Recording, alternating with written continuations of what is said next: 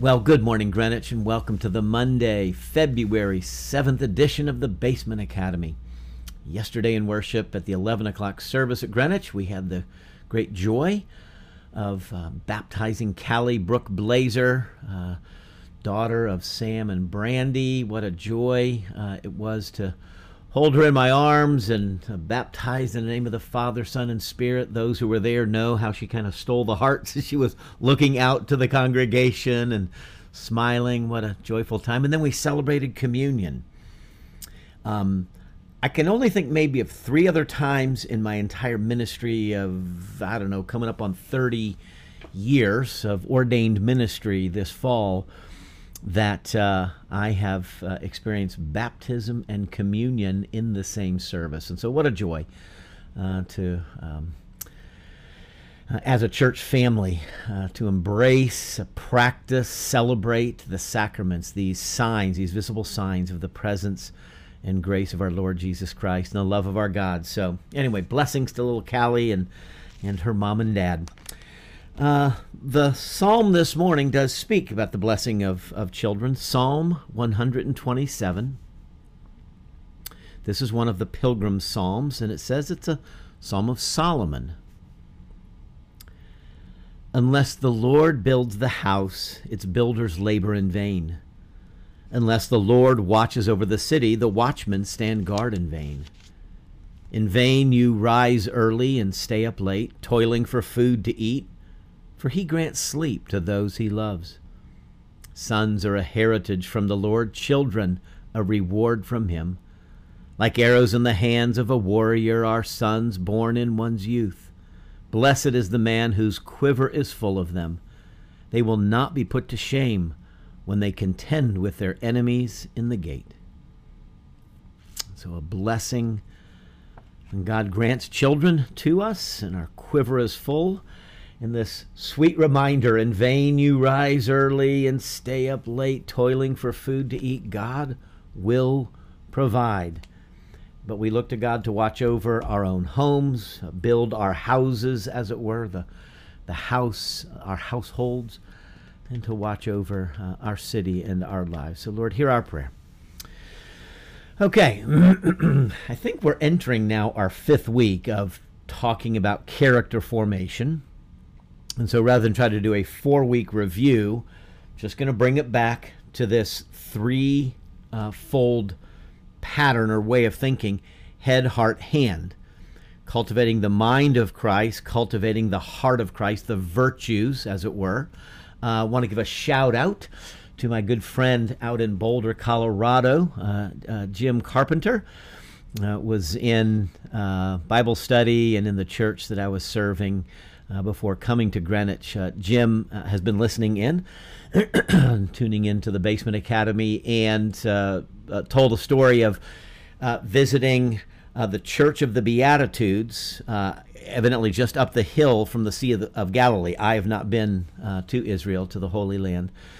But he said there was a mosaic design in the floor of that church, Church of the Beatitudes to the seven heavenly virtues. And it was the four cardinal virtues um, justice, uh, fortitude, uh, let me get them right, uh, temperance, uh, and prudence. And the three heavenly virtues or, or theological virtues of faith, hope, and in this case, charity, right? Faith, hope, and love. And so, uh, thanks, Jim, and maybe you'll be joining us in our Wednesday discussion group. Again, open invitation every Wednesday, 3 p.m shoot me an email. I'll shoot you the Zoom link, and uh, we have a great conversation every week. So, head, heart, hand. Now we want to talk about the hands. Okay. And, and I take that as the stand in for our actions, for our lives, for the practices and habits. And so I'm reminded of a saying I heard, uh, honestly, probably the first or second year that uh, I was a, identified as a Christian uh, when I was still uh, down at the University of Virginia. I was attending a, a fellowship, and the fellow said this: "If you you sow a thought, you'll reap an act. Sow an act, and you will reap a habit. Sow a habit, and you will reap a character. Sow a character, and you will reap a destiny. Kind of this chain. So a thought, you act. How you think, you act. How you act becomes, over time, a habit. The habits become your character. Your character determines your destiny. Mm, that stuck with me. in, in, it, was, it was great in, in a good way. Really got me, you know, pay attention to all the stuff of your life. Habits form and sometimes in ways that we're not even aware of them because we're not attentive to our thought life that leads to our actions, maybe our speech, habits of speech, and, and the like. And so, when we come to talk about the hands, okay, cultivating a character through our hands, through our, our lives, our actions, I want to draw that notion to the front. I want you, as I have been, thinking about my thoughts and my actions, the habits. You know, at 61, the habits are kind of set. And it's tricky to break some habits and start new habits. Now, I don't want to break the good ones. I've got many good habits, and you have many good habits. And so I've already said my five Psalms and uh, one chapter Proverbs. I already read my four chapters of the scriptures this morning. That habit did not always exist in my life, but now it does. And so uh, it's this notion that we need to pay attention to the actions and patterns and habits of our lives. So I've got several scriptures that I'd like to read just to kind of begin to frame this. And then over the course of this week, I'm going to talk about the ways in which we can give a, a, a thoughtful attention to patterns and habits. We'll talk about disciplines, okay, spiritual disciplines. And so, first, I want to read just a short little verse from uh, Paul's letter, first letter to uh, his protege Timothy. So he's trying to uh, teach Timothy, train Timothy, kind of mentor uh, Timothy. We would we would say it today. And he says, physical training, for physical training is of some value. But godliness has value for all things, holding promise both for the present life and the life to come. And so he is um, giving Timothy reason to think about his life. You have physical training, thinking there of the athletes, okay, that the Olympics have started. And God bless these folks. They have been training and training and training, not just for a couple months, but for years.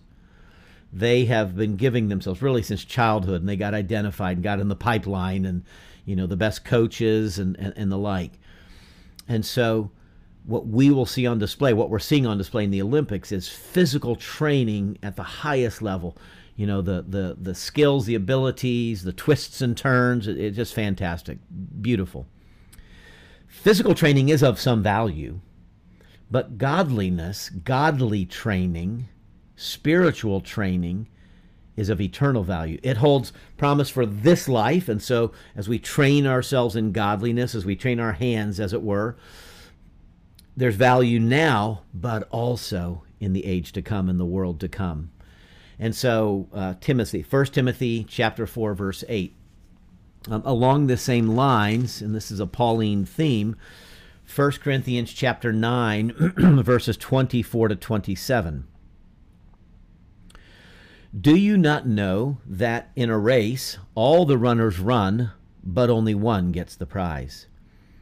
Everyone who competes in the games, and he's probably thinking about early form of uh, Olympic Games, right? Everyone who competes in the games goes into strict training.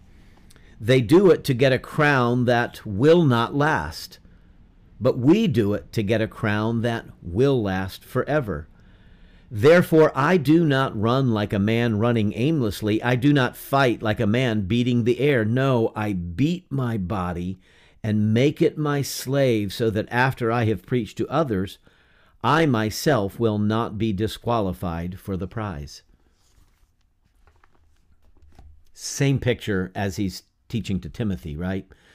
But he draws upon the picture of the, the games, right? and so those who win get a perishable prize. Uh, then it would be the victor's wreath, and then it would wilt over time. But we do this to get a prize that will not uh, fade, it will last forever. And so there's this language, and not everybody may be comfortable with the language, but I beat my body, make it my slave, so that after I've preached to others, I myself will not be disqualified. So, sadly, there have been in recent uh, months and last few years, there have been uh, a number of sad examples of uh, ministers with prominent influence over time who have been exposed either prior to their death or after their death to have also been living some kind of double life, um, engaging in sexual immorality or other uh, inappropriate behaviors. And so I think this is what Paul's getting at. There, uh, there was activity that was happening. You know, Paul was preaching, but I don't want to preach and then be disqualified. That is, I don't want to tell the good news, but then be cut off from that good news because of my lack of character, my failure to subdue my own physical body, the, the habits of my life, the, the appetites and the like. Okay, and so that's 1 Corinthians chapter 9. Uh, Philippians chapter 2. Um, little difference. This is again the Apostle Paul. Philippians chapter 2. He, uh, in verses 12 and 13, he says, Continue, he's guiding the Philippians, continue to work out your salvation with fear and trembling. So there's this effort. You have to do something. Continue, work it out with fear and trembling. That is, with attentiveness and awareness, okay? Uh, a sense of responsibility and accountability. So work out your salvation with fear and trembling. For it is God who works in you to will and to act according to his good purpose. And what is his good purpose? That we be conformed to the image of Christ. Okay? That's Romans 8 28. 29. So it's this notion of we have a responsibility to work our salvation out, not just be passive recipients. We are passive recipients of grace, but then grace leans forward, grace leans in. God has good works that He has prepared for us to do in advance. And so doing those works is not uh, uh, in, in any way contradictory to the notion of grace. And so work out your salvation with fear and trembling, with attentiveness and accountability and the like.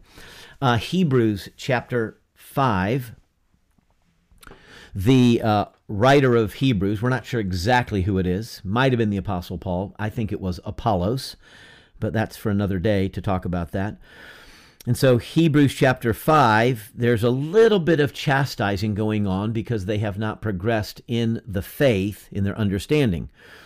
And so he says, in fact, so we have much to say about this, but it is hard to explain because you are slow to learn. In fact, though by this time you ought to be teachers, you need someone to teach you the elementary truths of God's word all over again. So he's a little bit admonishment and, and, and, and chastisement for their slowness to uh, embrace the word of God and to and to, to work it into their lives. You need milk, not solid food, he goes on. Anyone who lives on milk, being still an infant, is not acquainted with the teaching about righteousness. But solid food is for the mature, who by constant use, here's listen up, by constant use have trained themselves to distinguish good from evil. So here, Paul's talking, or not, not Paul, the writer of Hebrews, might be Paul, might be Apollos, might be someone else. The writer of Hebrews um, is, is calling them forward. Hey, you guys need to lean into this stuff. You need to do your homework. Pay attention. Just don't go to Bible study and then go home and get about your day and go golfing. Go to Bible study, come home and contemplate, meditate, figure out how to work those teachings and those truths into your life. Infants need milk. The mature, the, the growing can take that solid food. But the key is it's the solid food is for the mature who by constant use by using the word of god by by leaning into it by remembering it by obeying it by making it a part of your life You train yourself to distinguish good from evil. We were talking yesterday in, in uh, church, the, the, the morning message, around the every wind of teaching. How do we know that which is true and good and helpful and reliable to build us up and build others up? Well, infants get tossed about. They hear anything and they believe anything, but not all teachings are true or have been spoken in love, truth and love. And so it's the same kind of same idea that it is running in a couple different places here in our scriptures. And then one last passage, I didn't write it up here uh, on the whiteboard, but it's Second Peter chapter 1, uh, verses 5 through, looks like about 8. and so Peter, in his opening uh, greeting, as it were, is encouraging them to progress in the faith, to, to get on with it. For this very reason, make every effort to add to your faith goodness and to goodness knowledge, and to knowledge self control, and to self control perseverance, and to perseverance godliness, and to godliness brotherly kindness, and to brotherly kindness love. For if you possess these qualities in increasing measure, they will keep you from being ineffective and unproductive in your knowledge of our Lord Jesus Christ. Hmm. it, some have called this the ladder of faith. Add to your faith goodness, goodness knowledge, knowledge self control, self control perseverance, perseverance godliness, godliness brotherly kindness, uh, brotherly kindness love. And so there is a connection, there's a progress, there's a growth, there's a maturity. How do we do this? That's what we want to be talking about this week how do we engage in spiritual training, Timothy? How do we beat our bodies and subdue them and, and, and make sure we are not disqualified? How do we work out our salvation? How do we train ourselves to discern good from evil, right from wrong? How do we add to our faith goodness and, and, and godliness and perseverance, etc.? Dallas Willard has uh, written a book uh, entitled The Spirit of the Disciplines. I'm going to refer to this in uh, another book uh, later this week. And in it, he talks, he says something very simple grace is not opposed to effort. There is a false notion that is in the church. Uh, so, this is an every wind of teaching that is not true. It sounds true, but we know that we're saved by grace, not by our works. That is, we cannot merit God's favor. We cannot earn his favor. We cannot, by righteous actions, you know, gain enough brownie points that God has to let us in, okay? Our world may work that way. This is not the economy of heaven. We receive by grace. We are dead in our sins and trespasses, uh, Ephesians chapter 2. God, in His love for us, raises us up with Christ. The Spirit is given to us. He awakens us. We hear the gospel. We apprehend it. We lay hold of it. Uh, you have been saved by grace through faith. That is, we apprehend Jesus. We lay hold of Him by faith. But this is a gift not because of works, lest anyone should boast. So, so there's this notion of grace and works being opposed to each other in a, a salvific or a saving manner. We cannot earn our salvation. Some people then say, oh, well, then I don't need to do anything. I don't want to try to have a works righteousness, so I'm not going to you know beat my body and subdue it. I'm not going to do godly training etc and dallas willard said that is a false notion. Grace is not opposed to effort. The effort that we make to read the scriptures so i made a decision. I got up, got out of bed, got dressed, I came downstairs, I poured my tea, and I sat down in the same chair. I said, I've made that decision. I sowed the thought, I need to start reading my Bible more than I do. I want to read through the Bible in a year. How do I do that? I research four chapters a day.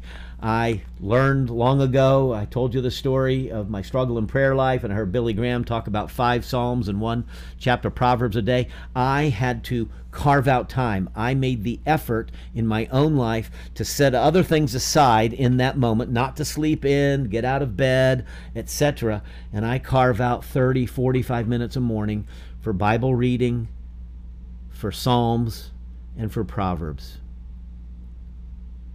that is not opposed to grace. That is an expression of grace. That is God's grace in my life. That is working out my salvation with fear and trembling. That was something I sensed a call to do as a pastor. You may not have that same call, so I do not wish to impose that upon you. But, as we'll talk later this week in the spiritual disciplines, it is the witness of the church throughout the centuries that progress in the faith, growth in godliness from infancy to maturity, wisdom, character formation follows a, a well traveled path. There are particular um, exercises, practices, disciplines, things that can be done. Again, this is why we're talking about it in the physical sense of the hands that help one to mature in their understanding by reading God's Word, in their character and virtues by contemplating uh, the spiritual life, and then by the habits and actions of our lives that are formed head, heart, hand. And so, what we're talking about is cultivating the habits of the habits of godliness or the habits of Christ likeness, okay? Looking to Jesus' life, uh, looking to the life of the Jesus followers through the years who have engaged in these activities. So, let this be an introduction. And for the balance of the week, we're going to talk about some practical aspects, efforts that we can engage in, actions that we may wish to consider uh, taking into our own lives. Effort, effort, spiritual formation, character formation does not just happen. Um, there may be passive elements, you know, the circumstances uh, of our lives that we have to respond to, but there are active elements, and that's what we'll be talking about this week, okay? Let's take a moment to pray, and then uh, we'll pick up and see you in the morning. Father, thank you uh, for the grace of our Lord Jesus Christ that is at work within us. And you pledge and promise that that good work which you have begun through Christ will be brought to completion at the day of Christ Jesus. Lord, help us to lean in, to engage as Paul counseled Timothy as he spoke of his own life. May we be those who train ourselves spiritually, that we would subdue our bodies and our appetites and our minds so that we might not be ineffective and unproductive, but rather fruitful Christians for your glory. Do this this day and the days to come as we pray through Christ our Lord, who taught us to pray together, saying, our Father who art in heaven, hallowed be thy name. Thy kingdom come, and thy will be done on earth as it is in heaven. And give us this day our daily bread, and forgive us our debts as we forgive our debtors. And lead us not into temptation, but deliver us from evil. For thine is the kingdom, and the power, and the glory forever. Amen. May the God of grace and glory watch over you, keep you, bless you, train you this day and forevermore. Amen.